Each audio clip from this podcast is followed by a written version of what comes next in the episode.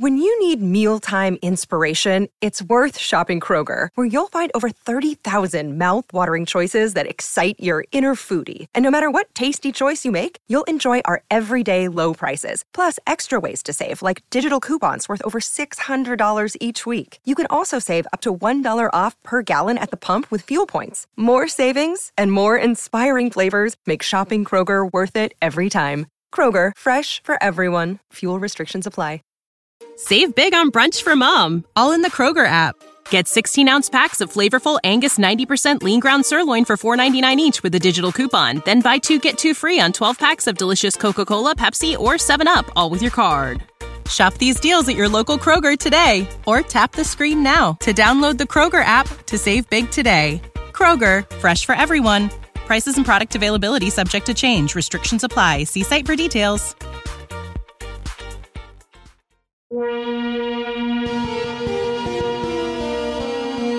This is Wheel Bearings. I'm Dan Roth. And I'm Sam Abuelsamid. So this is the last one of the year, or uh, sort of first one of uh, the new year. So either way, we're looking back at 2016 and forward to 2017 because right on the heels of this, Sam, you're running off to CES and the uh, Detroit show. Yep, I've got a 8:25 a.m. flight to Las Vegas in the morning for CES, and then uh, next week I, I, get back here on Saturday, and I'll be um, right into Detroit Auto Show on Sunday.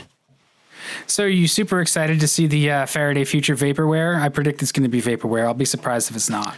Um, well, well, we'll see something. I hope. Um, you know, uh, hope. You know, I, I, I sincerely, you know, given that I know people, I know some of the people that are working at Faraday.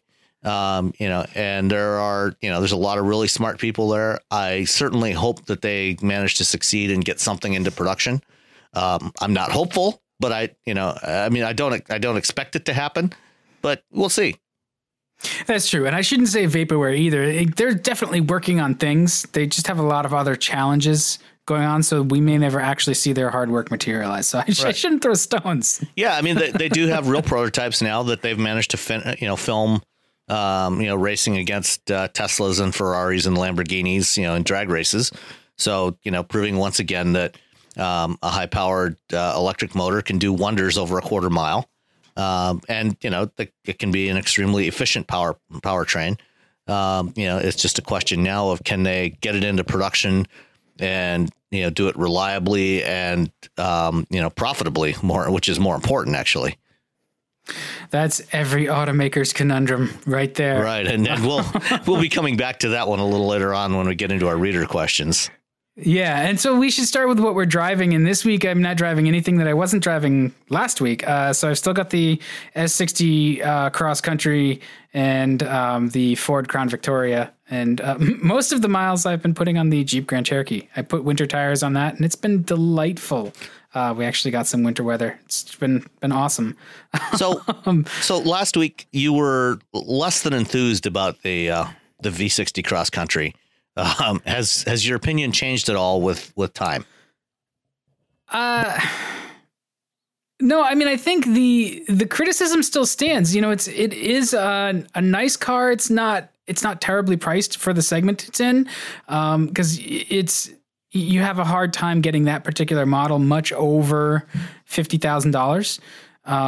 You know, so it's it's luxurious, which you would expect for the class that it's in. Um, it definitely has the performance. You know, it handles well. It, it rides okay. Uh, you know, it has plenty of power, and it has all-wheel drive, which actually works. You know, decently well. My my problem with it though is that it's it's not very utilitarian, and I think that that's just you, you know down to the car itself. You know, the the S60 is is small, has a very small trunk, and it's a small back seat. It's thirsty um, with that T5 engine, no matter what the automatic transmission that's in it is. Like it's just it's a very nice design exercise. It's a nice premium all-wheel drive small sedan. You know, it's a sort of it's a compact car. It's really not that big.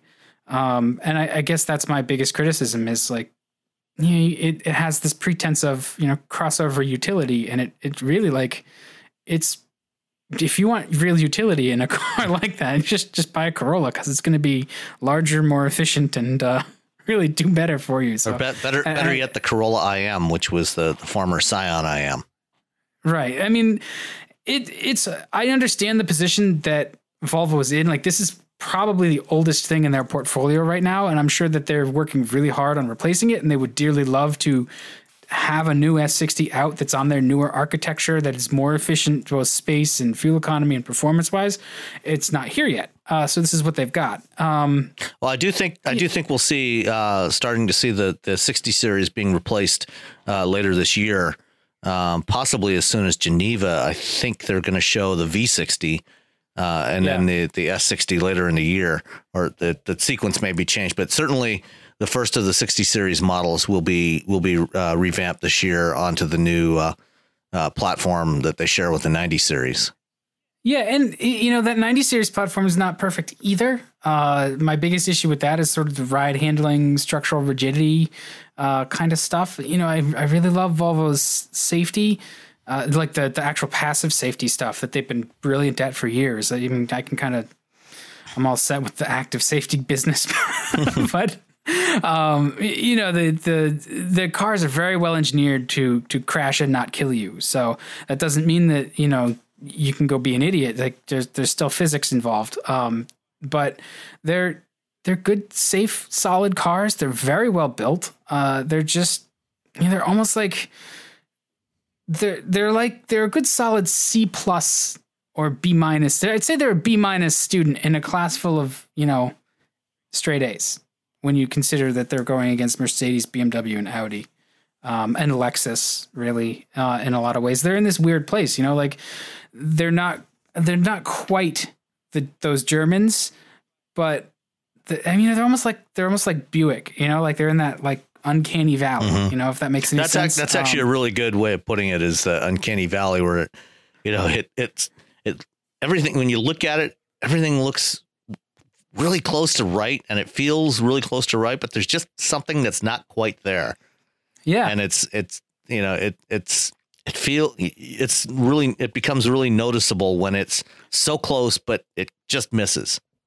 Yeah, and like that's that's really the whole Volvo lineup. You know, they've they've done the as much as I hate to say it because I I just I love the new styling language. I love the interiors of the the XC90 and the V90 and you know the S90 those those cars they're beautiful and they're really well finished and turned out but the ride is crashy uh, they the interface sucks you know and I'm not going to stop complaining about that until they fix it and it's that's holding them back okay fair enough so you've got the Cadillac CT6 this week. So yeah, what do you think of that? Is that also in the uncanny valley, or does Cadillac, like Car and Driver just said, Cadillac now makes cars for Germans? Yeah, I think I think that's a pretty good assessment. Um, you know, it's funny. Uh, I was thinking back to my high school days when I played water polo. One of the other guys on on the water polo team uh, had uh, this early '70s Cadillac uh, sedan DeVille with a 500 with a 500 cubic inch uh, V8. You know, and you know we used to take like half the team in that thing. You know, to go to go to away games, and uh, you know, I mean, this thing was just massive on the outside and it had a massive you know, engine and sucked out massive amounts of gasoline. Um, yep. You know, and going over you know railroad tracks and potholes, you know, it would float and bounce, you know, in the classic you know American land yacht way, and the CT6 is so the opposite of that. I mean, it's buttoned down. Everything feels really solid. And this is a car with a two liter four cylinder engine in it. You know, it's a big you know, comfy luxury sedan. You know, big. Um, you know, it's it's very. Uh, I would I would say it's um, like you know like the rest of the Cadillac car lineup. You know, it's actually very distinctly American in the way it looks and and and feels. I think you know it does. I would not confuse it with the Germans, with the premium German brands. You know, it's got its own distinct style. Um, but I think in terms of the way it functions, the way it drives, you know, it's it does feel much more German than it ever has. Um, you know, I think it's really well executed. Uh, you know, there's not a whole lot I would complain about on this car. Uh, you know, for for a car this big, you know, with a, a two liter engine to perform as well as it does, you know, I mean, it's, it's not going to be a drag racer, but it's got you know 295 foot pounds of torque and two, I think 255 horsepower. Um, you know, it it does really well. Uh, with you know the you know, and for its size, it's a relatively lightweight car. It only, it's only about thirty six hundred and fifty pounds. Yeah, that's what I was going to say. They did a lot of stuff to really remove weight or just just keep the weight down on that car. The the engineering, the the body in whites got a lot of different materials in it and a lot of just you know a lot of high strength steel and aluminum and they they do some stuff to make sure it's not too heavy. Yeah, I mean, and you know, GM's developed some really interesting new um, manufacturing techniques to be able to to weld aluminum and steel together, something that you know nobody's ever been able to do before in cars. Uh, so you know, it's it's got you know mix of different steel alloys, you know, for for strength and lightweight, and and aluminum and um, magnesium. So you've got a bunch of different metals in there, and it, it all just works really well. The car feels really solid. It's quiet. Um, you know, it's got you know very good ride quality. Uh, you know, so there's there's not a whole lot I would complain about in this thing. Um, you know, it doesn't it doesn't have um, you know all of the the most advanced driver assist features that you can get uh, on the CT6. You know, or you know, and that you'll you know even the stuff you'll be able to get later this year with the uh, Super Cruise. Uh, but it's it's really good.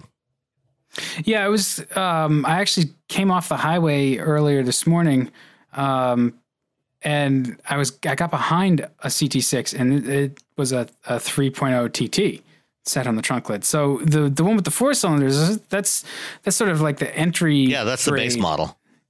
Yeah, um, it, it's like so the CT6 replaces the XTS, right? Like that's sort of its play, The, or the, are they? the XTS is still in production. Uh, I think it's going to be in production for about another year or so, mainly for the livery market.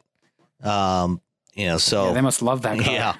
uh, you know, but it, in terms of retail sales, you know, the, the, the CT6 is really the one they're focusing on now. Um, and it, you know, it, there was actually, there were plans for another car above the CT6, um, a Right. true flagship. Um, and it seems like that's on hold for now. Uh, you know, there, at some point there will probably be something based on, uh, based on the CT6 platform that, you know, is a little bit even more upmarket from this car. Um, but you know, even with what they've got, I, th- I think it's it's really good. And it, you know, in in what I wrote up in my review of the uh, the XT5, the cross the midsize crossover, you know, I think what they're really doing right now is they're putting more of their focus on getting some more crossovers into their lineup because that's really where the market is today. You know, as good as the ATS, the CTS, and the CT6 are, um, you know, that's not what customers today want. They want crossovers and in a variety of different sizes. And so, right, you know, that's where Cadillac is putting all their energy right now is to getting it.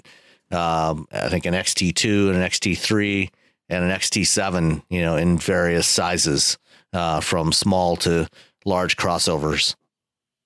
Yeah, and that's what we had talked about when we uh, were talking about the XT5 the other week. Was uh, as much as the sedans are great, um, they just don't have enough proliferation in that that market where they they really need it. Um, and it's funny you mentioned that delivery market too with the XTS. The delivery market around here, the the high end guys, uh, they got Continentals now. I've seen a couple Continentals with livery plates around. Um, so they they love the uh, front wheel drive based big sedans. Um, like Cadillac is pitching the CT6 at the five series, the six series, uh, you know, the E class. They're they're basically saying like this, it's a seven series size car that's about the weight of a five series. Um, and, and, you know, every it, the natural comparison is, I guess, to go with BMW, but can it play in that market? I mean, in that realm? I mean, the, those are other vehicles that have gone to you know turbocharged four cylinders and and some of the stuff that seemed preposterous, you know, even ten years ago. Uh, now everybody's doing it, and, and it seems to work. Yeah, I would I would say so. Uh, you know, I think it's uh, you know I think it's even uh, you know it's certainly competitive with the um, the the five and the E the E class um, and even at the entry level, you know, if you put it up against an entry level S class or seven. Um, you know, I think it can. I think it compete reasonably well there as well. It does, uh, you know, and you know, there's a the car the the example that I have doesn't have all of the features that are available in the CT6. Um, even now, you know, so you know you can get a CT6 with all-wheel drive. You saw the three-liter twin-turbo V6, which has you know about 400 horsepower. Um, yep. You know, so and there's um, a plug-in hybrid uh, that's coming in the spring. Uh, it just launched in China and it'll be going on sale here, uh, I think, in March. Uh, you know, and that's going to have uh, the two-liter with um, uh, plug-in hybrid powertrain with uh, about 32, 33 miles of electric driving range. Uh, they showed that at the LA Auto Show uh, in in November. You know, so and then you know they'll have Super Cruise coming later this year as an option as well. So I think you know uh, it's it's going to be pretty competitive with with uh, the various you know with the the whole lineup that's available from the Germans in terms of the sedans. Um, it's just a question now of you know is that you know is that going to be enough to hold Cadillac over until they can get the the cross uh, the crossovers out that the market is demanding? Well, and it's I guess my question is too like is it going to be enough? It was it the right place to put their resources? I suppose you know big sedans are just they're, they're not where people are buying. Um, even the seven series doesn't sell as much as, as the the five or the three. Um, you know, and and when you get down to you know regular cars too, that Chevy doesn't sell a ton of Impalas against Malibus would be my assumption. I, haven't looked at the raw numbers, but you know, big sedans are just they're just not where they once were. Um, yeah, I think. Well, I think at the time they were developing this, you know, they were you know, it was actually supposed to be the beginning. You know, as I said, there was supposed to be another model above the CT6. Uh, you know, a, a, true flagship to really go head to head with the S class and the seven series and the the Audi A8. Um, you know, and that that car seems to be on hold for the time being. But you know, the the technologies that are in the CT6 are going to filter down into the next generation of ATS and CTS. Um, you know, and uh, I'm sure you know there will also be pieces of this that are used um, in the crossovers as well, and some of the and and probably in the XT. Well, the XT7 is probably going to be based on the Lambda platform. Um, yeah. but uh, you know there there will be there will be technologies from this. You know, certainly some of the work they did on materials is going to filter into other models. So you know, I I think it was. Uh, you know, they probably would have been better off um, getting a, a, another crossover out first. Uh, but you know, they did need you know to really be taken seriously in this uh, segment in the premium segment. I think they they also needed to have the big flagship sedan there as well. Yeah, you know, I guess that's a fundamental difference I have with uh, their approach. Uh, uh you know, Cadillac's chief marketing officer in their press materials, they quote him. Uh, it's Uwe Uwe Uwe Ellinghaus. Mm-hmm. Um, anyway, he he says luxury brands are built from the top down. Um, I maybe I guess image wise, sure, uh, but sales are built from the bottom up. So yeah, if you want to if you want to sell some cars, in, sell the things ter- people are buying. Yeah, I mean, in, in terms of volume, yes, the the sales are built from the bottom up. In terms of reputation, no, I think he's right. You build it from the top down. Yeah, and I, I agree with that. You know, it's a they have a patient owner, I guess, yeah. at this point. Re- um, remarkably patient. I mean, they've been at this for 15 years now. Yeah, um, yeah I was going to say 20. So well, they've I mean, been at it a while. Yeah, I mean, since they, you know, I think they really started around 2000, 2001. You know, um, work on the the CTS, you know, the the original Sigma platform, and then, um, you know, moving, you know, expanding beyond that into. Uh, into the alpha platform uh, that underpins the current um, CTS and ATS. Yeah, and, and you know this the cars are amazingly good. There's no knock on the the hardware at all. It's it's just uh, that they're, they're not they're not selling as much as they need them to. And uh, you know i really like, i want to see cadillac succeed because i really do i see the effort that's been put in and, and the product is is there. This is not a cimarron you yeah, know what i'm saying? No, like it's yeah it's, and you know that that's the funny thing you know ba- thinking back to those days you know when we were riding around in that that big 500 cubic inch caddy you know at that back in those days the only four cylinder cadillac was the cimarron you know which was literally a warmed over cavalier uh, you know, and it was a really horrible car. There was there was nothing good about the Cimarron. You know what's amazing is to go back and read like the Motor Trend uh, first drive of the Cimarron, and not not the V6 Sim- like the Cimarron. They they did get it a little bit more legitimate through its life. Uh, but the original like four cylinder iron puke with the four speed manual. Yeah. Amazing. I- what a love letter they wrote to that. Yeah. well, you know, it was it was a tough time. You know, there wasn't a whole lot to, to choose from that was really worthwhile in the American auto industry in 1981. Yeah, yeah, that's true. I mean, you know, limiting it to the American auto industry, I can certainly. I mean, I can, I can see it, and you, you know, you got to do, you, you have to have some deference to your largest advertiser sometimes. So Yeah. I'm sh- sure, sure, General Motors put an awful lot of ads in some of those magazines. Um, but all right, so the CT6 gets a, a pretty good, pretty good scorecard from you. Um, Yeah, I would say so. you know, so all right, well, I mean, I wouldn't mind a CT6V, you know, with uh yeah, I say, see nobody would. say right? an LT4 in there, but you know, Yeah, that wouldn't suck either. Yeah. It would not suck. I wouldn't mind an LT4 in anything. that's true. my snowblower, my yeah. Um, so we just started 2017, and we we could take a look back. You know, it's it, the years are long. There's 365 days. Must and- we must we look back at 2016? I- I mean, we don't have to. It was a terrible, awful, bad year.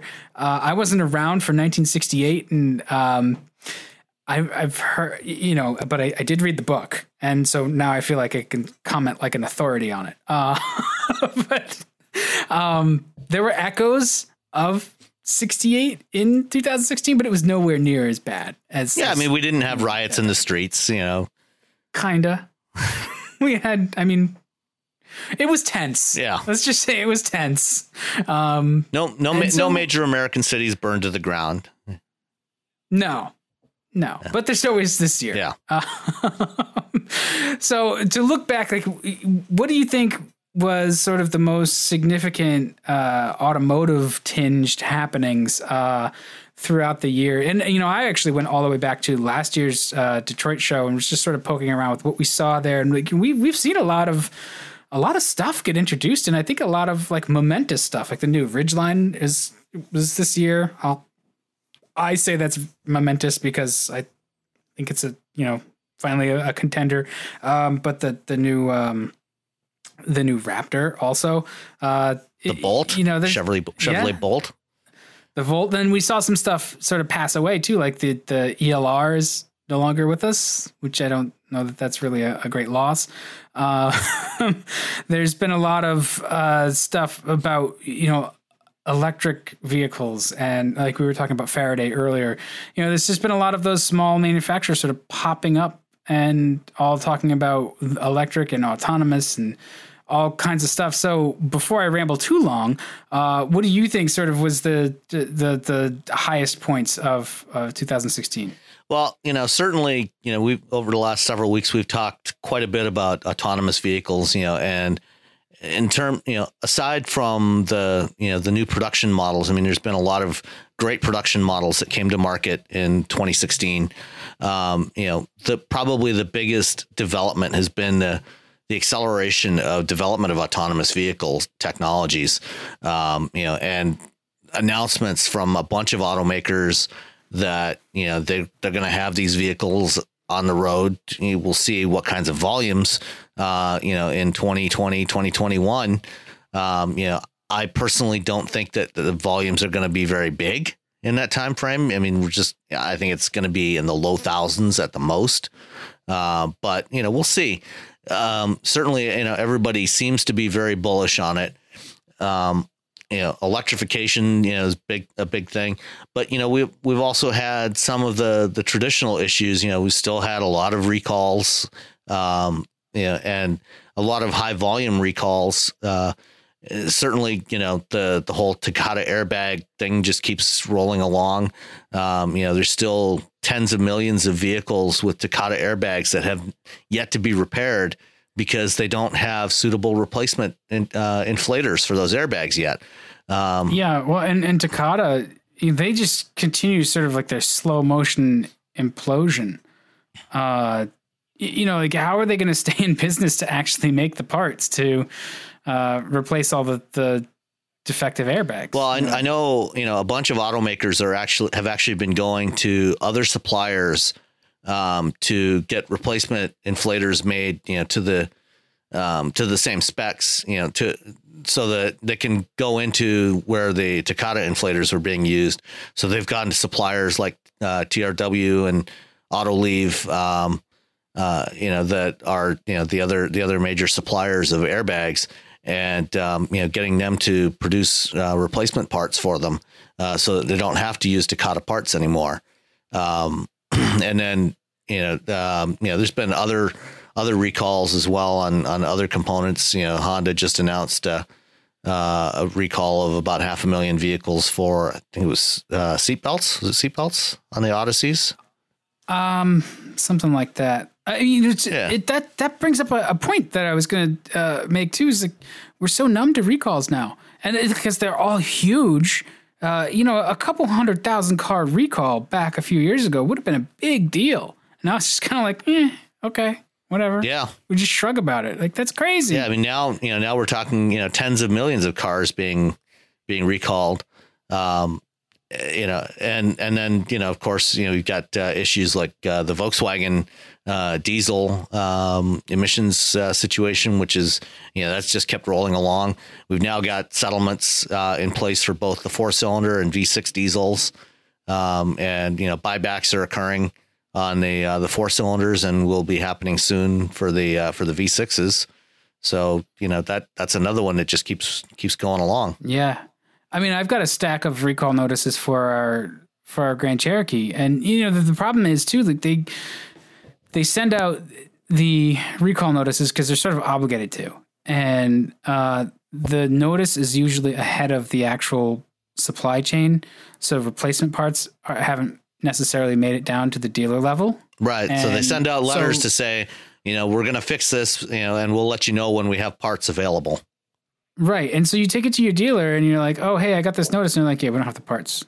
Yeah. it's like it never gets back there. So uh, you know, I'm I'm driving around in a car that like nothing has happened, but uh, you know, it's got like a it's got an integrated power module recall, which I think is just sort of like a relay can overheat, and uh, you know, yeah. that's not great because that can cause a fire.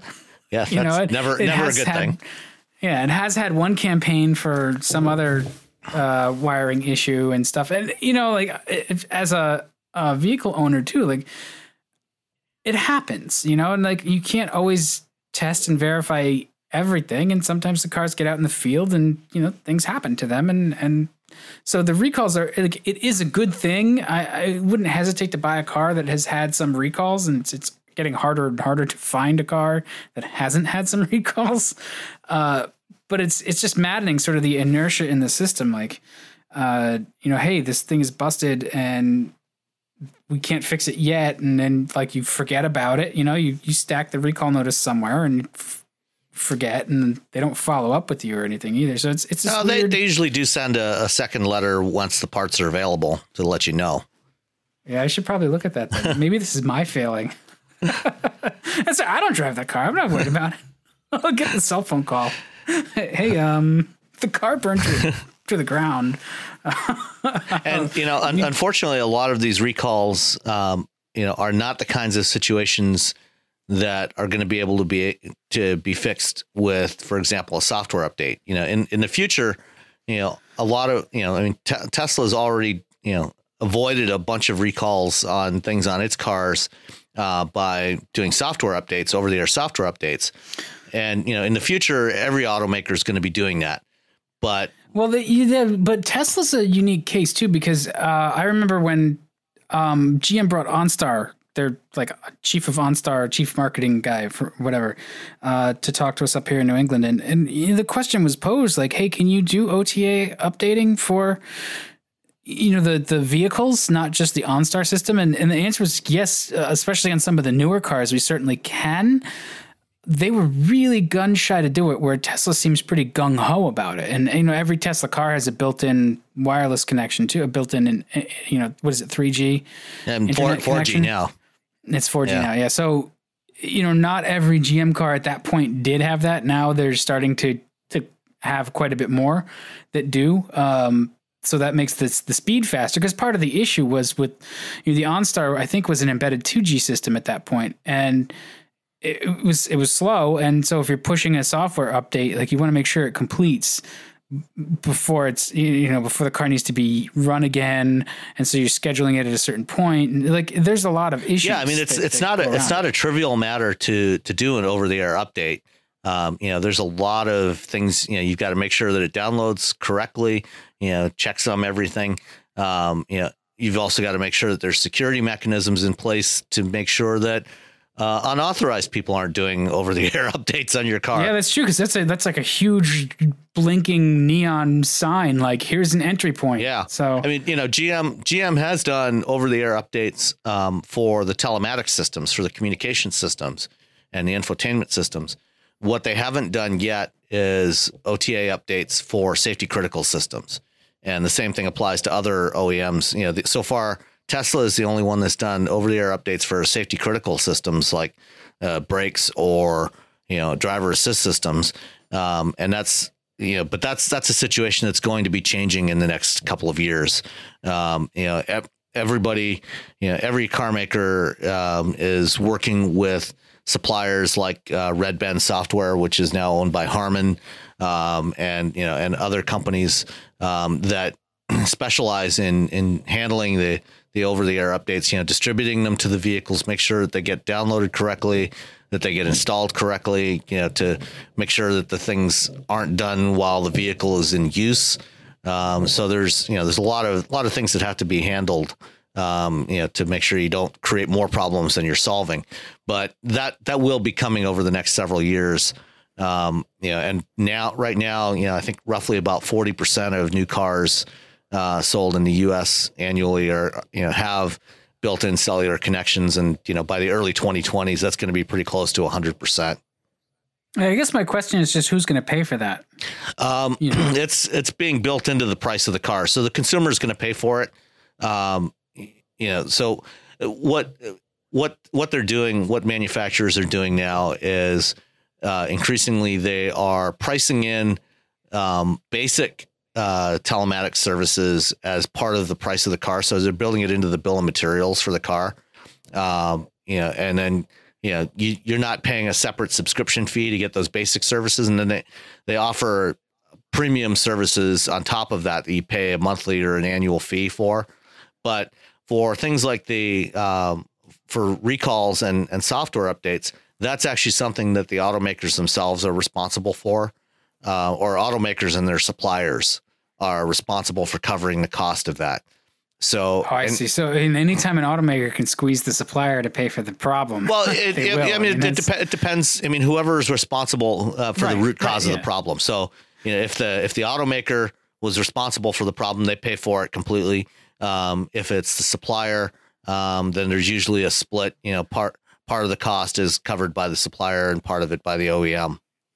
Yeah, well, and you know, and I go, I, I say that not to be flip, but you know, these days too, these suppliers are uh, much more integral to the process than they had been at, at, one point. It's not they're not just necessarily getting handed a spec sheet and saying like build this thing. Oh yeah, they're they're uh, heavily involved in the engineering of these vehicles, which is why they're they're also you know increasingly responsible for the cost of any recalls, whether it's requires bringing the car back to a dealer or doing an over the air update.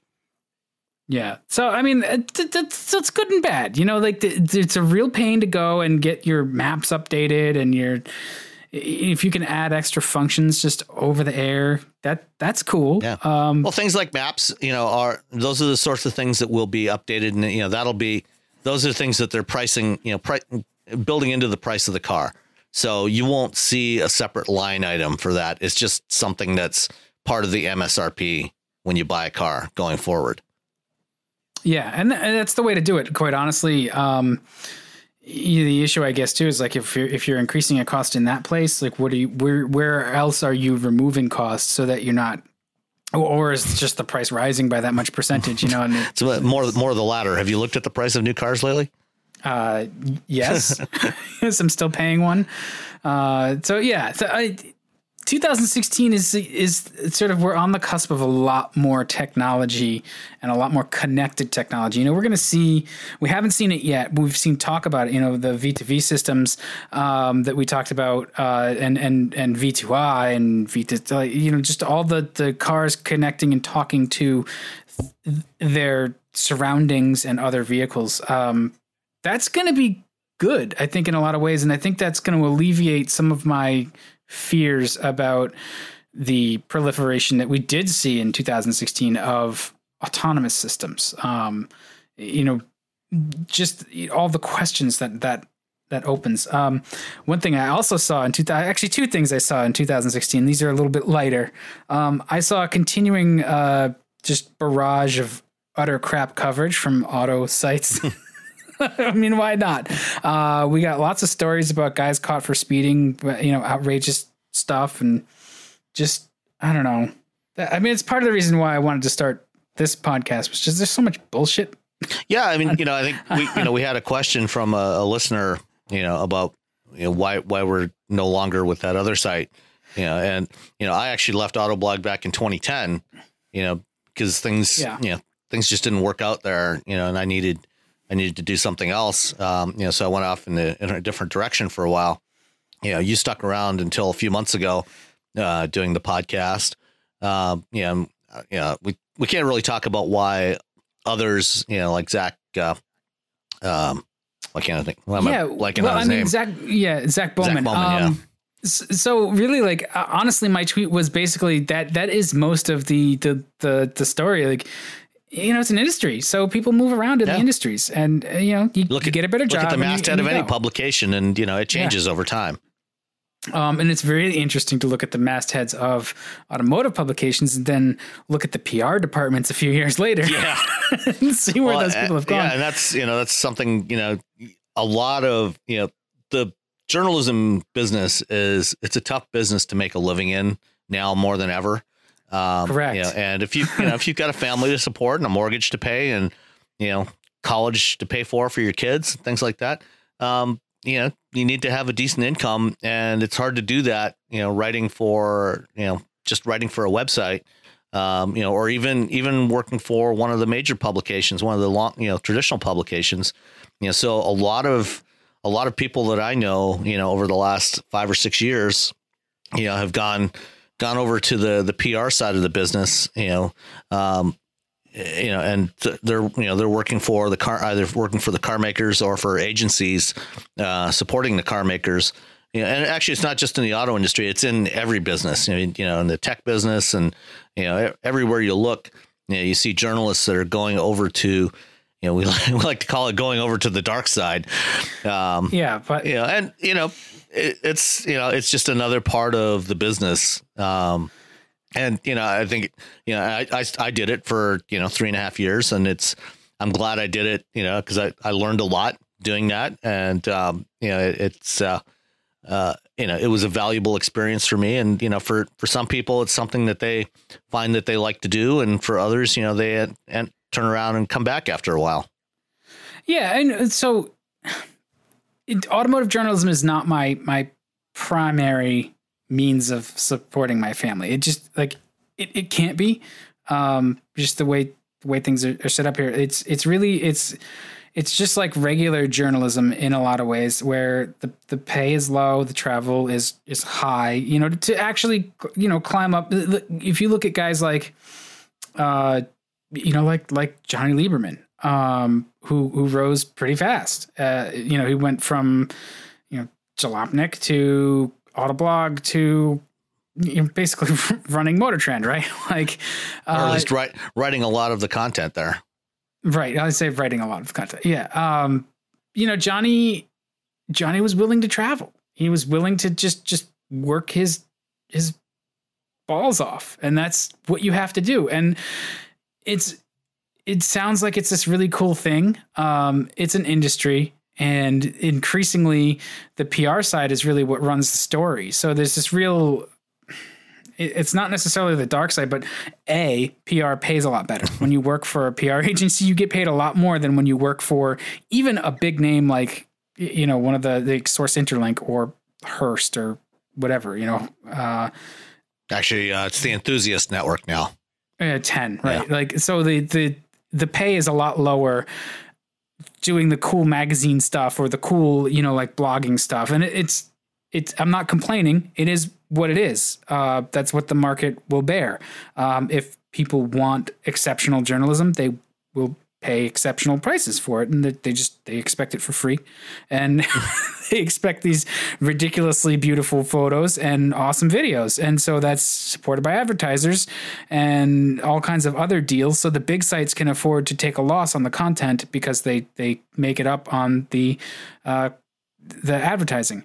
Uh, smaller you know sites like like say uh, a couple of guys launching a podcast um, we we can't afford to do that we have the passion Yeah. um, But you so know, there's- our, there's our, this- co- our costs are a lot lower too. I mean, you know, it doesn't it doesn't really cost Yeah, us a whole lot to do this. Right. We don't have a lot of overhead, but we're not doing photo shoots. We're not doing a lot of videos. Like, and if we do that kind of stuff, it's, it's, there's, there's that trade off, you know? Um, i- it's, it's just to operate at that level is very expensive. Um, and when you're an automaker and you're trying to launch models, you want to make sure that, that those, those stories go off without a hitch. And so having journalists or former journalists in those positions is a really good strategy because a they know how to package the story for all of the other you know colleagues that are still working in the industry so they know how to basically to put it up put a bow on it and hand it to the guys and say here's the story. And they they you can control the the media drives. So you, bring everybody over to spain. You do two waves of it over a couple of weeks right? You bring everybody over to spain and the you know they drive on the beautiful roads in the beautiful new car and you feed them like kings and it's great uh, the, the one issue is everybody has kind of the same story the but that's the story you want so as the automaker you love that everyone has the same story as the reader yeah i mean like today uh, i was looking around i've seen a lot of history of the bmw 5 series Yeah. over the last week and i'm, I'm kind of scratching my head like it's cool content it's neat but also But how, like there's how something many how many times on. does it need to be? How does the same story need to be rewritten? Right, and it's on every site, which leads me to believe that it's a, a you know a concerted effort by BMW to get that content out there, which is it's it's fine. That's the way the game is played. But you as a reader, like that's that's what you have to understand is like it's an industry, and so uh, Chris got a job at GM, and so his job precluded him from being on the podcast anymore. Uh, so then it was you know me and Zach and rotating cast of characters. Well, Zach got uh, a better gig at Road and Track. Um, when Alex Nunez went over to Road and Track, he snatched up Zach, and that that was cool. Um, after a while, Zach uh, left and did the crazy thing with uh, the the sort of traveling around with his family. Um, you know, so he he basically got kind of fed up with the industry too, uh, and and we, there was an Autoblog podcast where we talked about it a bit uh, y- you had I, I know there was contention uh, to a certain degree. Um, you're being very classy about it, but we'll just leave it at that.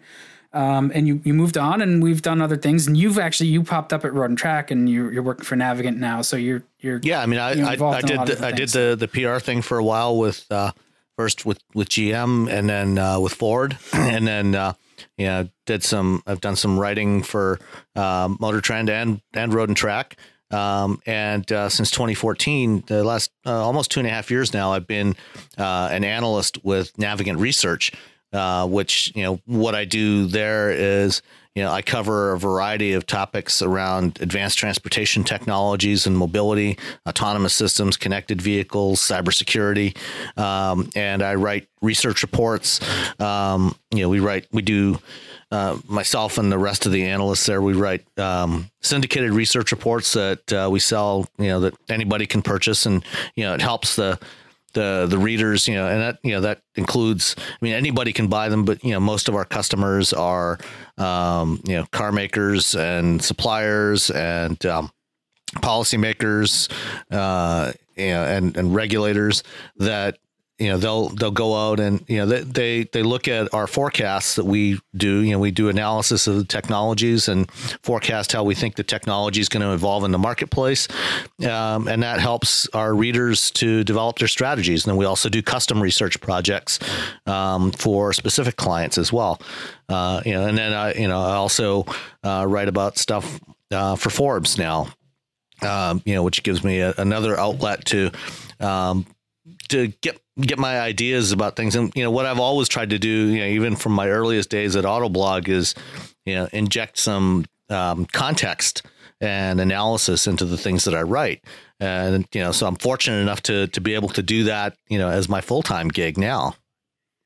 Well, and that's one of the things that's missing from a lot of the sites, and that was one of the things that I felt I really wanted to I I wanted to do with the Autoblog podcast was it was actually put more um, put more research and you know actually run it like a show um, where we're we're really picking the topics and we're not just sort of skimming the news and and picking what the, the top posts are. And, and they're doing that to a certain degree now because of the, the when I left it was just you know my my day gig is is in advertising. I am sort of creative director pro tempore right now.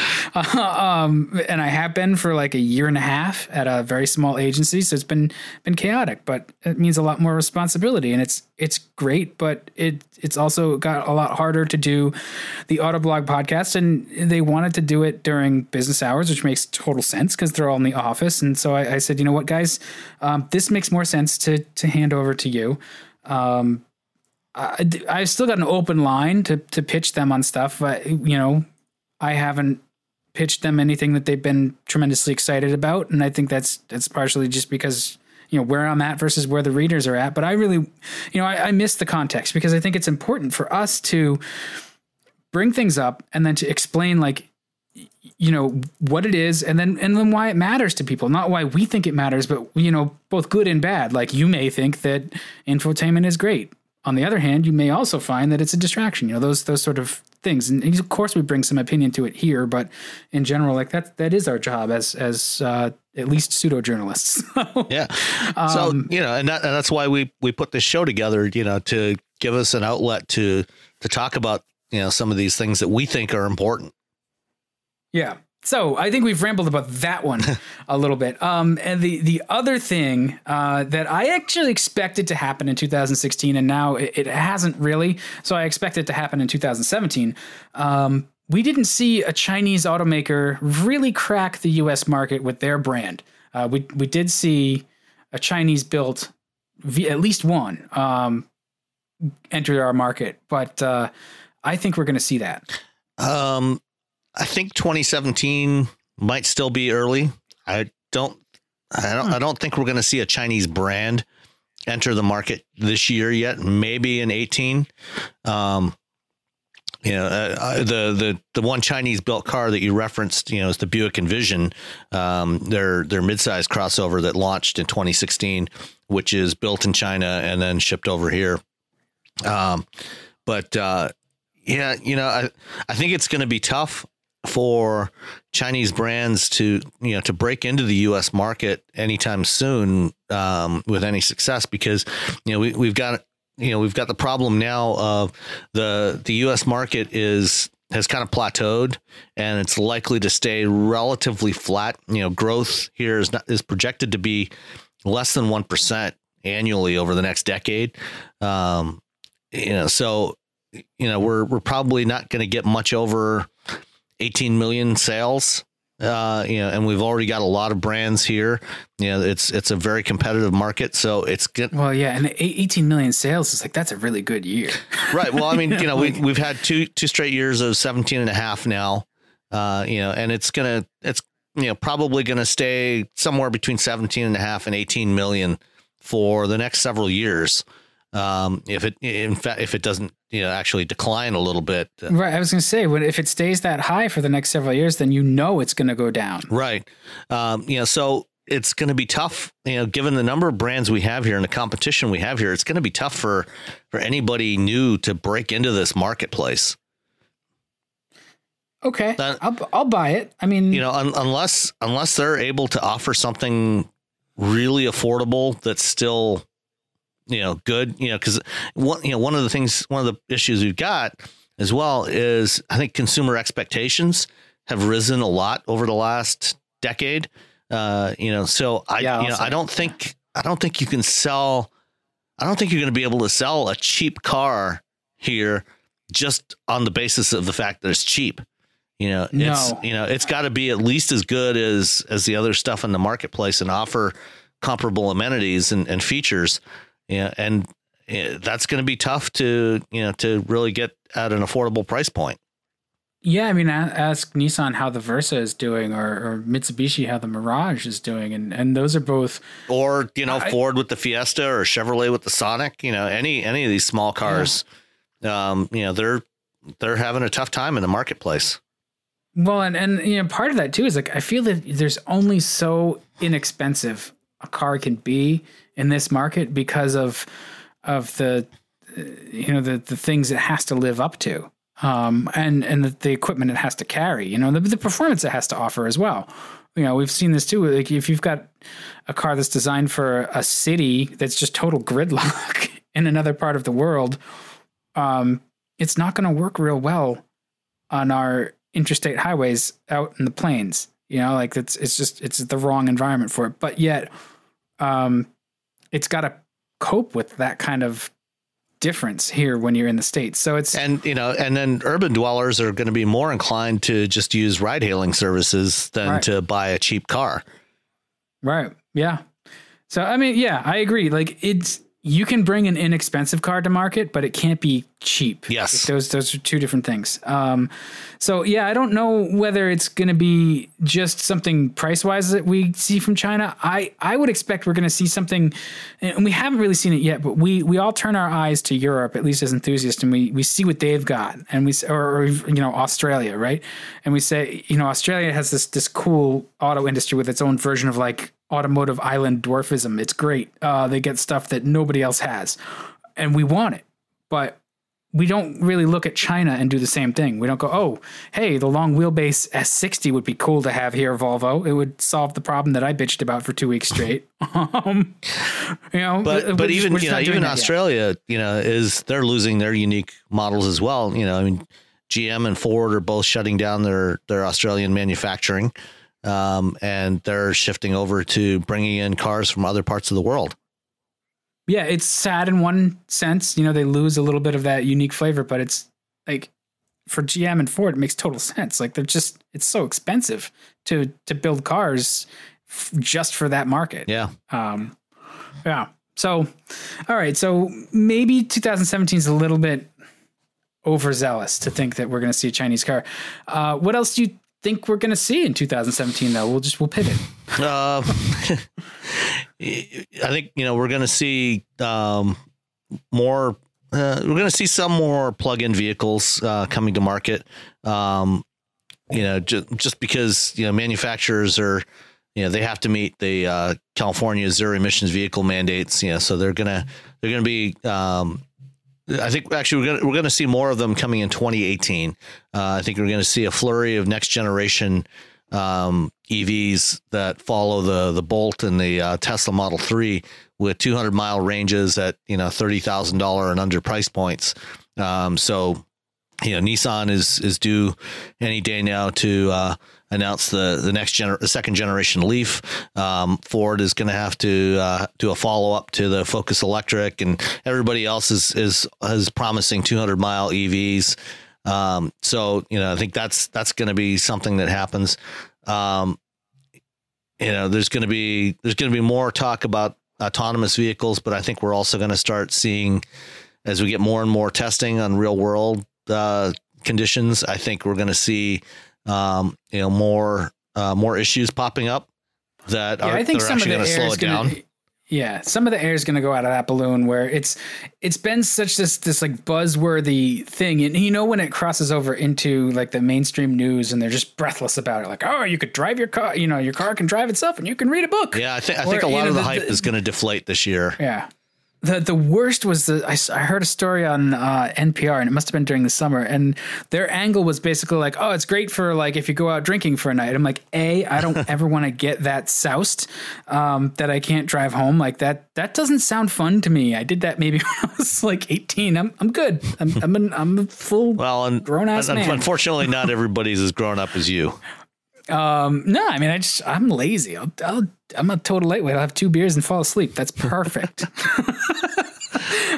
um, but also like that really that's that's your first angle on reporting is like from the like hey i'm 22 and i like to go hang out and whatever like it was just such a weird like cognitive dissonance moment like of all of the angles you could have taken on your national news program covering this thing that's the one you pick it seemed wrong like maybe cover the fact that there's a lot of people who are are elderly or without sight or you know in areas where there's no public transport and stuff like that I see that as the tip of the spear, and I, I well, know. Uh, you know, on the other hand, you know, if you consider the fact that about a third of all traffic fatalities, you know, are directly the result of drinking, um, uh, then, yeah, you know, I'm not saying not, right. It, you know, yes, you know, certainly, you know, having autonomous vehicles would enable mobility for a large part of the population that can't drive today. Um, right. And that's a good thing. But, you know, if if it also takes drunk drivers off the road, then that's also a really good thing. Right. I I don't have a problem with it. More more so, I think it was just the, just, the execution of the message. Yeah. No. Just, I, just, yeah. I think you're right there. Didn't didn't work for me. Um. So yeah, I, I agree. We're definitely going to see more autonomy and and sort of more tempered enthusiasm for it, which is is good. That's what we need. Um, I, I'm curious too because you know, like we talked about earlier with with Faraday Future, um, we're going to see this, this sort of wild west of little fledgling concerns popping up, making a splash, and then sort of flaming out or getting bought out. You know, and so that that's a cycle we're going to see, I think, throughout 2017. Yeah. Um, uh, you know, Faraday's Faraday's going to be an interesting one to watch. Um, I'll be going to their reveal of their uh, their production model tomorrow night uh, in Las Vegas, and uh, so it'll be it'll be interesting to see uh, what they have to show and what they have to say. You know, uh, I I suspect that they're probably not going to have a whole lot to say about the the business situation. I think they're they're going to deflect those questions, but um, we'll see, you know, what they have to show with the vehicle and if they have anything to say about pricing and and production volumes and you know when it's really going to be ready. Um, I you know I hope that they succeed. You know, like, like, I've said before, you know, I know a number of people that work there, um, and you know they've they've got a lot of really smart engineers uh, that are capable of doing great work. You know, given the given the opportunity and the resources. Um, so it'll be interesting to see if they get those opportunities, you know, before, you know, before the company goes belly up. Well, you know, everybody forgets early Tesla too. Like this is right now, Tesla can kind of they're the Apple of the car industry, right? Uh, they shed a bunch of talent, and there was a lot of uh, back and forth early on um, at Tesla as well. Like it's it's it can be messy to create something like an automaker. Yeah, I mean, it does require. It's a, it's a really money. complex business. You know, I mean, there's yeah. a, you know, unlike you know building software, you know, just building an app or a social network. You know, it's it's actually a lot harder to build a car. Um, you know, because you've got the software component, but there's also hardware that you have to manufacture, and you know the the the, the hardware has to be safe and reliable. Um, you know, customers are not going to accept um, you know, unreliable hardware, you know, for any length of time, especially in the mainstream segments. You know, it's there's this weird, you know, it's counterintuitive, but more expensive cars, customers of more expensive cars are are strangely enough generally willing to cut those cars more slack when they don't work because right, it's a feature, not a bug. Yeah. Be, well, you know, I mean, the thing is, you know, affluent customers tend to have multiple vehicles. And so yeah. if one particular vehicle isn't working, it's not as big a deal to them.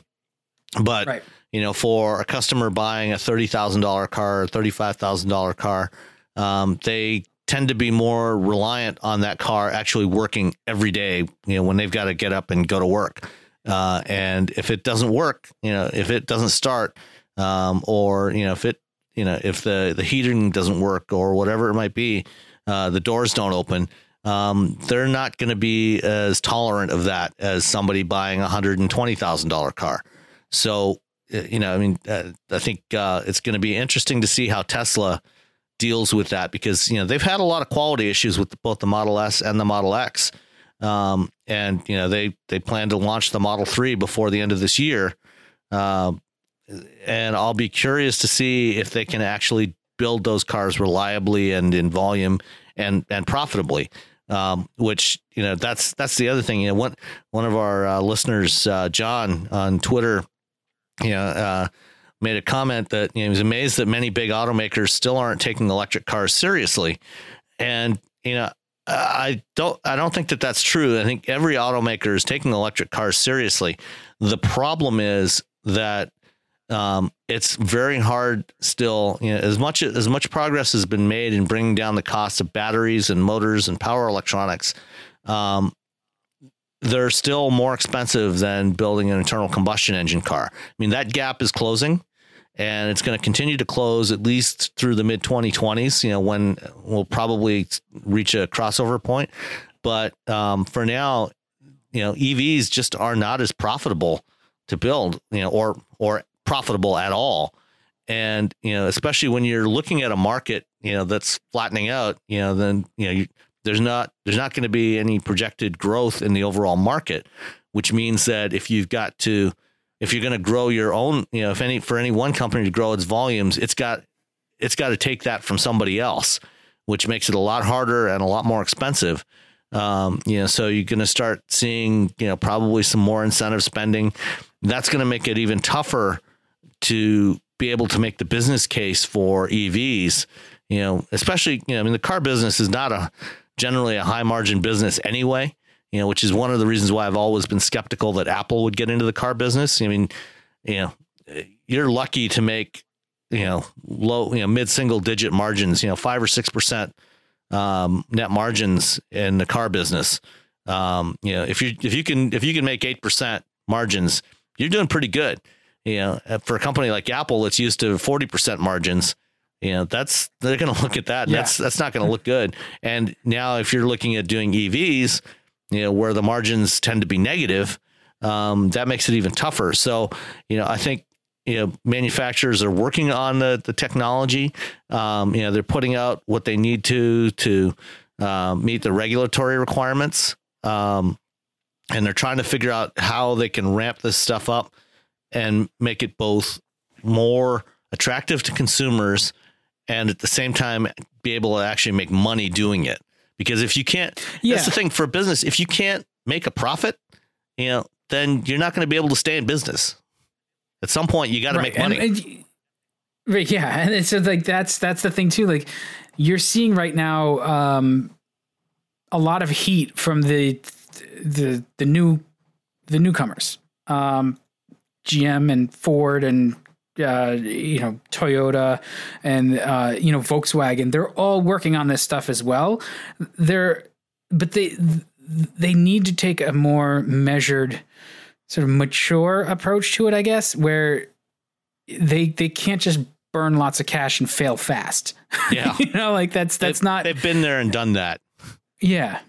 Um, and so like they they're definitely I, I think it's wrong to say that they're ignoring it they're taking a more I don't even want to say more cautious approach, but just a more a more mature business approach. And I don't mean that in the sense that they're uh, the the new newcomer companies are um, immature as in childish. They're just they're not mature business concerns. So that that benefits them in some ways because uh, you know they have that infusion of of you know investor money or like you were we, we had chatted about this briefly before uh, we started recording. You know, like Tesla's stock price is is way high, so you can raise money from the stock market until the stock price, uh, you know, starts to to fall, and then you you've kind of milked that cow. Um, but you know, compare compare the stock price of Tesla to the stock price of General Motors, and to, there's there's your capitalization right there. Uh, so it it it will we'll see what happens. Um, I I wonder, and I don't want to get very political at this point, uh, but I do wonder what 2017 holds in terms of uh, regulations. Are we going to see emission standards and uh, you know fuel economy rolled back in some way? Uh, it's been it's been talked about. So that yeah, I mean that that's, that's certainly a, a, distinct possibility. Um, you know, certainly the automakers would like to see that happen, or at least the incumbent automakers would like to see that happen. Um, and the you know the incoming administration has indicated that they would not be averse to such a change. Uh, so you know we'll see. Uh, you know, one thing that you know we did see even from the current administration uh, in the last couple of weeks is that they did you know there was supposed to be a, a ramp up in the fines for missing the cafe targets uh, starting this year.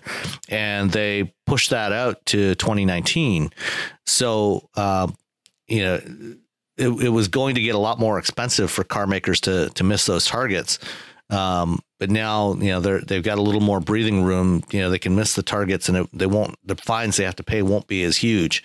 Um, but, you know, that also, you know, disincentivizes them from doing some of the other things that they, that they're going to need to do. Uh, so, you know, the, one of the things that they're going to have to deal with is, you know, even if cafe regulations are rolled back, they still have to um, deal with the, the conflicts, you know, between California, um, and the federal government, you know, California's got their zero emissions vehicles mandates. Um, and, you know, the feds, you know, if they roll back cafe, you know, they still got to sell plug in vehicles in California. Yeah, and uh, that's that's not going away without another states' rights fight, right? so, and good you know, luck the, with the, that. The other, well, the other thing too is, um, you know, the you have to keep in mind that it's a global industry, and so right even if cafe regulations are rolled back here in the States, car makers are still developing the technologies for more efficient vehicles, whether it's internal combustion or battery electric or fuel cells or whatever it might be, because they need those vehicles for the rest of the world. They need them for China, they need them for Japan, they need them for Europe. Um, everywhere else, you know, they're they're not rolling back their targets. You know, so the technology is still going to be developed. It's just a question of whether or not it gets deployed in the U.S.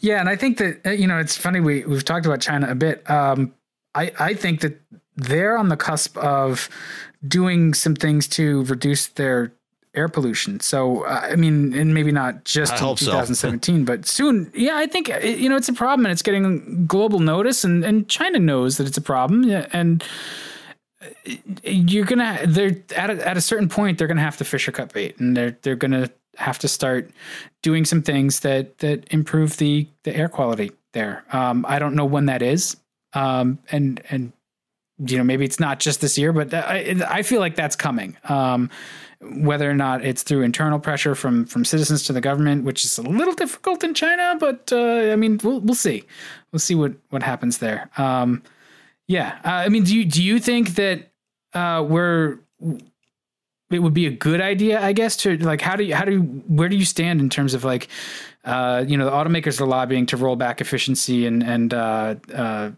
you know fuel economy standards. Where do, where do you stand on that? You know, uh, my my preference would be to see you know the regulations stay as they are, um, but I also you know I, I look at the the marketplace. You know, the the reality of the marketplace is that you know gas is cheap in this country. Um, yeah. which makes it, you know, and as the, the, um, fuel economy standards get tougher and tougher, it's going to get more expensive to to meet those targets. You know, I mean, well, and, and already... it's going to be more expensive. Yeah, I'm uh, sorry. Um, it's going to be more expensive for those who can least afford it. Like that's yeah. that's one of the issues with this stuff is like it it puts the squeeze on not on the, the people who can afford it. It puts the squeeze on the people who, who you know hardly can afford. It. Right. So it's you know I mean the average price of uh, the average transaction price of new cars last year was over thirty four thousand um, dollars. You know that's that's not inexpensive, um, and you know it's it's hard for you know especially you know when you consider that um, you know one one of the big reasons why you know uh, Donald Trump won the election is because there's a lot of people in this country that you know they're even as the economy as a whole has largely recovered from the recession of 2008 2009 it ha- that recovery hasn't been spread equally. I mean that that's why there was support for trump and support for bernie sanders on the other side. Uh, because there's a lot of people who have not felt the benefits of the recovery. And you know those people can't afford to buy new cars. And you know the the automakers have picked most of the low hanging fruit in terms of trying to you know get bang for their buck in terms of fuel efficiency improvements and so every additional mile per gallon that they have to achieve is going to cost more to do yeah and yeah. Uh, you know so you know when gas is cheap, you know, it's hard to get people to you know pay up that extra money for more efficient vehicles. You know, if they can buy a cheaper vehicle that is not as efficient, they're likely to go in that direction instead.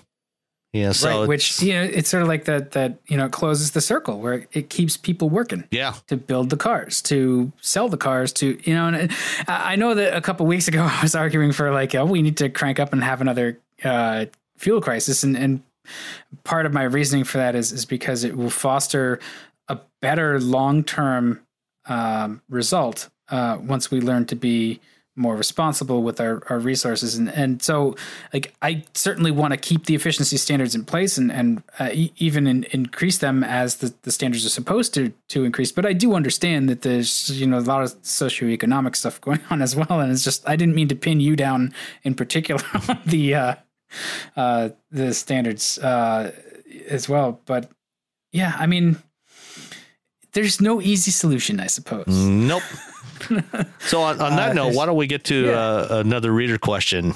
I was gonna say let's let's pick some stuff that we can actually easily solve, or, or, or at least comment on. Like, yeah. Right. Uh, all right. Which one did you want to do? Uh, do the, let's see. Uh, how about uh, Jonathan's question um, about Cayman or ZL1? which would you guys buy and why? Hmm. Probably the Cayman because you can see out of it. yeah, that's that's actually a very good point. You know, you you can see out of a Cayman a lot easier than you can see out of a, a Camaro. You know, forward visibility in the new Camaro, the sixth gen Camaro, is a lot better than it was on the last one, but visibility to the rear is still atrocious.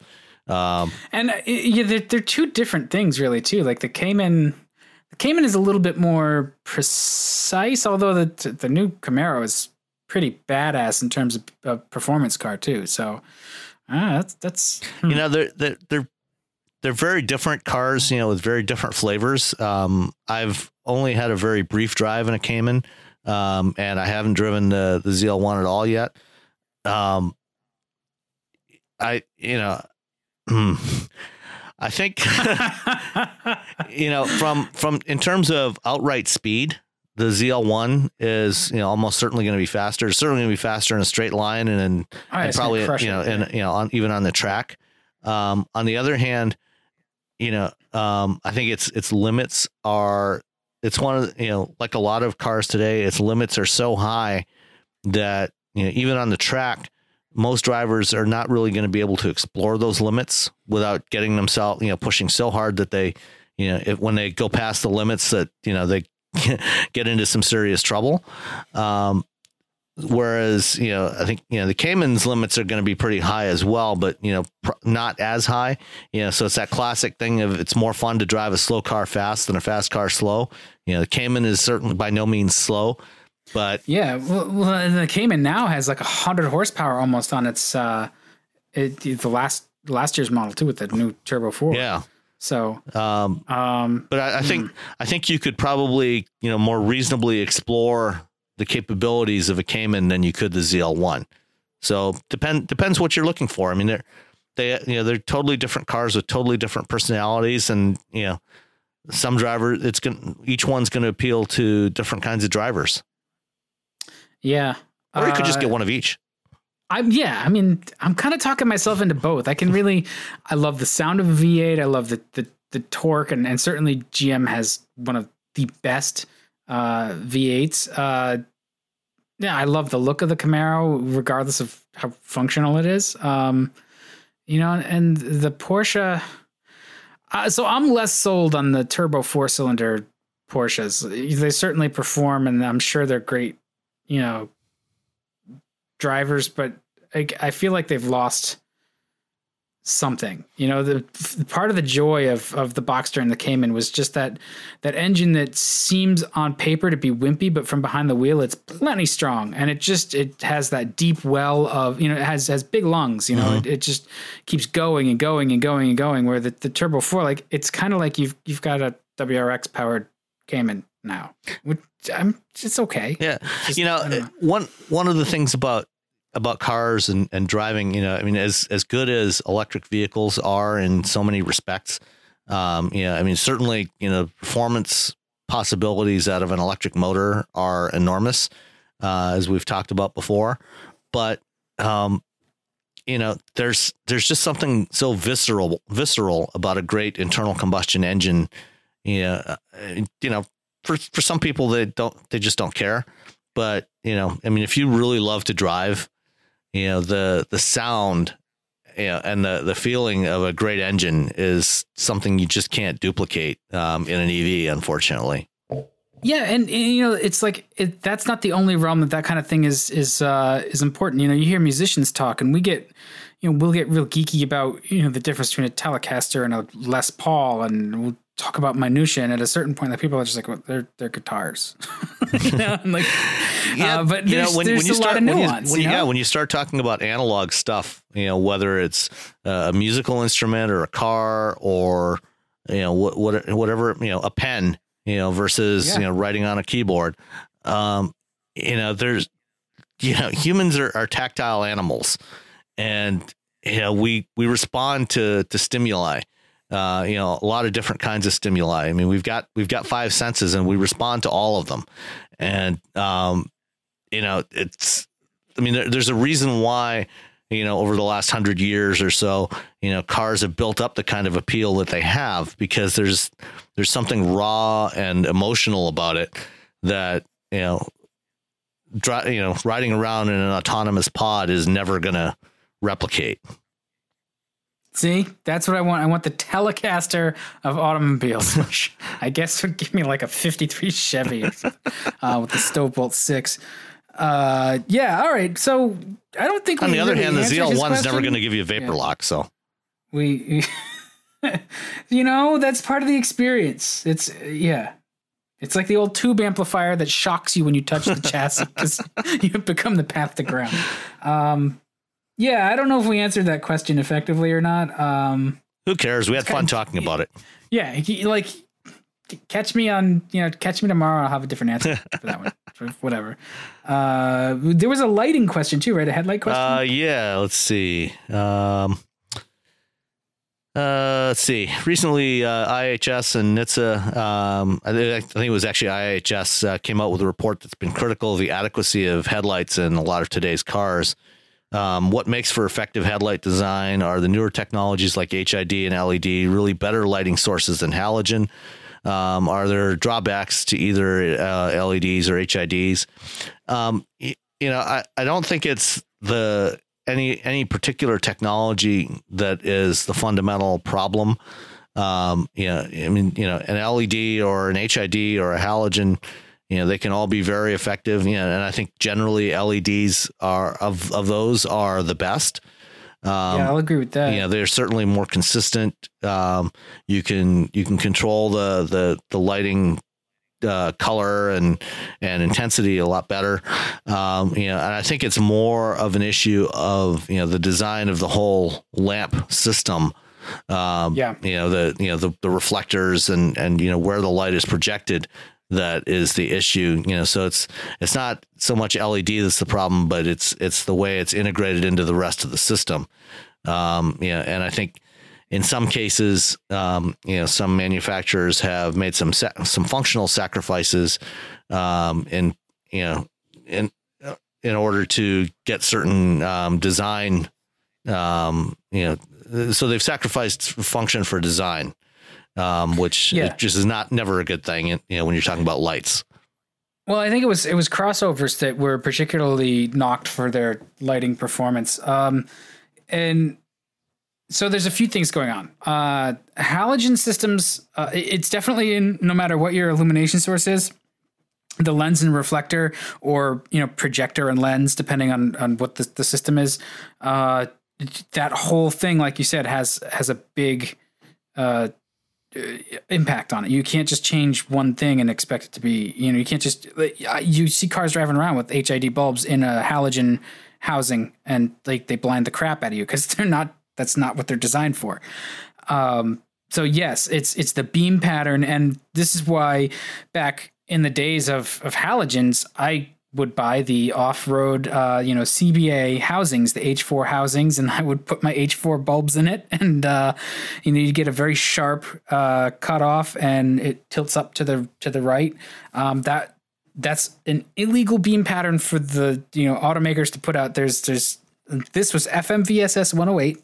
Uh, there's lighting standard, and the beam pattern for U.S. lights is it hadn't been good, and it wasn't harmonized with Europe, and the European systems had a much better uh, beam pattern and and you know more more well thought out design. Uh, so we would always retrofit our cars to European lights uh, and be able to see better, you know, further with the crisper cutoff. And, and um, the other thing that you have to understand is, is the intensity of the light. Um, halogens, they are the max wattage halogen you can have is a 60 watt high beam.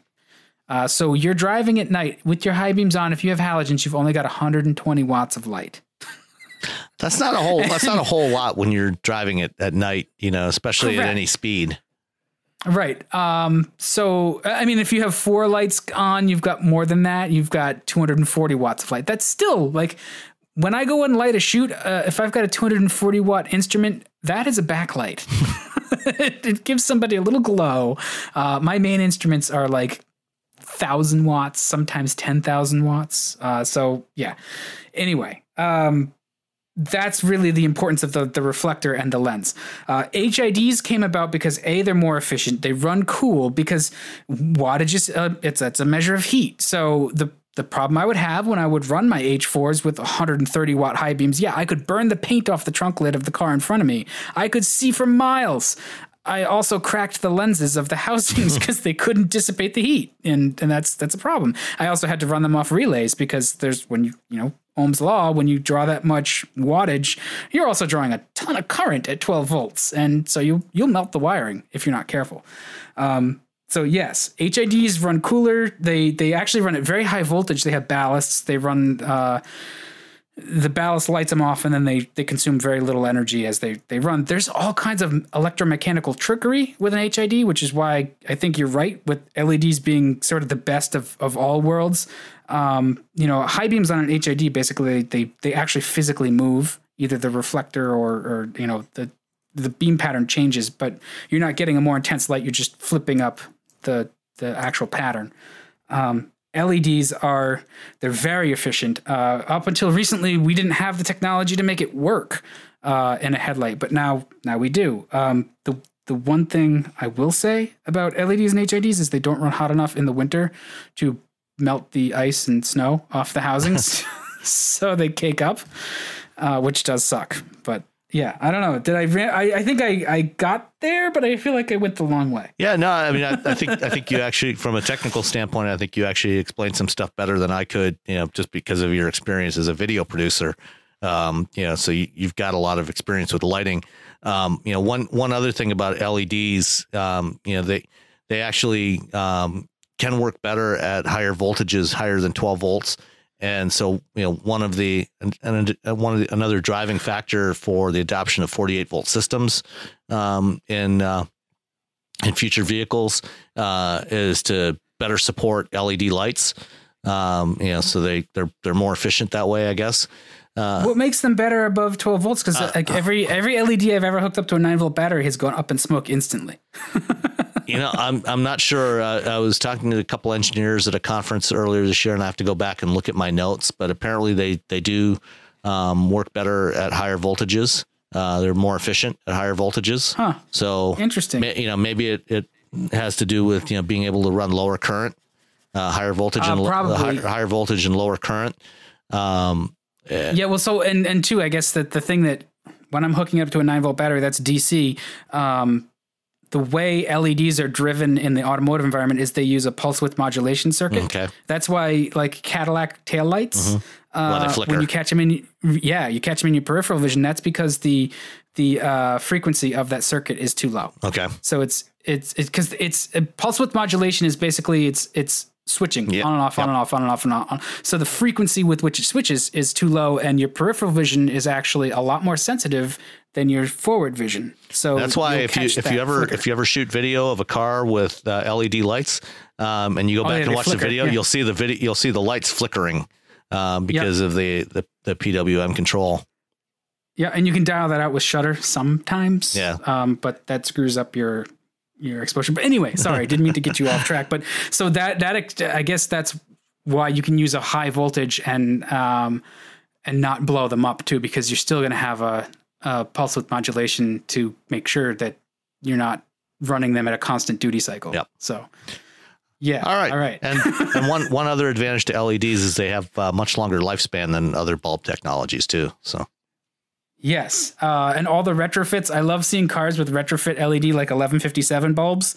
Um, that you, if they don't put the load resistor in there as well, they just you know it's it's the the flasher is designed for the old you know tungsten bulbs, so there's there's actually no current being drawn really, so they just flash super fast. It's like tick tick tick tick tick. It, it freaks out bulb sensor warnings and stuff. Yeah, Oh, lovely. Um, yeah. So, all right. Um, we've rambled the crap out of a lighting question. Uh, there was one more. Was the? Oh, yes. There was the Facebook question. Um, and that's basically just uh, what car is not good enough to buy, but you don't mind getting as a rental. Um, I mean, isn't that every Camry? um, uh, yeah, pretty much. um, Uh, yeah, I mean, you know, I, uh, I uh, actually the the only time I've rented a car recently uh, was during a family vacation in Puerto Rico last February. Uh, we had a Ford Explorer because we had five of us and uh, all of our stuff, and um, you know that you know that was good for for that trip. Um, but you know, certainly like the Explorer. Yeah, you know, I actually kind of like the Explorer, um, but uh, it you know, for me, it's not something I would gen- generally want to own. Yeah, that's not a car I would buy. I test drove that, and I was like, nope, not going to buy this. Um, uh, I'm trying to think of rentals I had. I mean, I had an Avenger, which is definitely a car. It's a fine rental. it's fine. It's. I mean, it has a big trunk. It's relatively efficient. Like it. That in terms of being a rental car, yeah, it's it's perfect. Um, The reality is that you know there there are very few you know new vehicles today that you know are really bad, um, and uh, you know so pretty much anything, almost anything you're going to find in a even in a rental fleet is not going to be a terrible car. I will say anybody I know who knows what I do and has gotten the Chrysler 200 as a rental has complained to me about the 200. I've been like, I, I can't help you. Like, I, uh, yeah, it's a nice enough little car, but they, like, I was like, it's, it's just, it's not a great vehicle. Yeah. Like, it's, that's why it's dying. It's already dead. Um, Yeah. Uh, our guy Dan, who does some some stuff for not me, the other Dan, uh, who does some stuff for us on on Facebook, he says his favorite rental is a Kia Soul. Um, that is a car I would buy. Yeah, actually, I like the Soul a lot. Soul's a really Um, really nice car. And he likes the, the Toyota 4Runner, which is a vehicle I would not buy just because that's it's kind of like it's like buying a Greyhound and making them a lapdog. Like it's just you know like Yeah, just I I can't do that vehicle justice. I mean, I do have a Jeep, which I you know kind of feel bad for that thing too. Uh, let's see, what else does he say? Uh, Chevy Sonic and Cruze. Um, I don't know that I'd buy the Cruze, but I'd I'd be seriously considering it. I like the Cruze a lot. Cruze, but Cruze is good. And uh, a friend of mine, Rich Truett, who uh, writes for Automotive Oh, yeah. News, uh, he recently, a couple of months ago, bought uh, a new Cruze hatchback, uh, 1.4 liter with a six speed manual. And he's really happy with it. Yeah, that's a great car. Yeah. I mean, it's got cargo room and it's probably decently fun to drive. And I was impressed with the Cruze. So, uh, yeah, there we go. So thanks for the questions. And um, Sam's gonna fly out of here. So I think we should wrap this one up. Uh, this is episode nine, so we're, we're gonna do ten next week. So certainly uh, keep the uh, the questions coming on, on Facebook and, and Twitter and email and however else you get them to us. Get them to us, and, and we'll try to answer them. All right. And we will talk to you next week uh, with some wrap up of uh, what I see in the next few days at CES uh, and maybe a bit of a preview of the uh, Detroit Auto Show. All All right, thanks for listening. All right. Good night.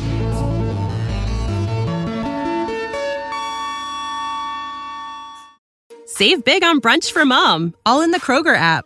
Get 16 ounce packs of flavorful Angus 90% lean ground sirloin for $4.99 each with a digital coupon. Then buy two get two free on 12 packs of delicious Coca Cola, Pepsi, or 7UP, all with your card.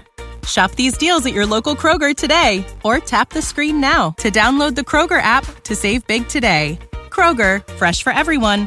Prices and product availability subject to change. Restrictions apply. See site for details.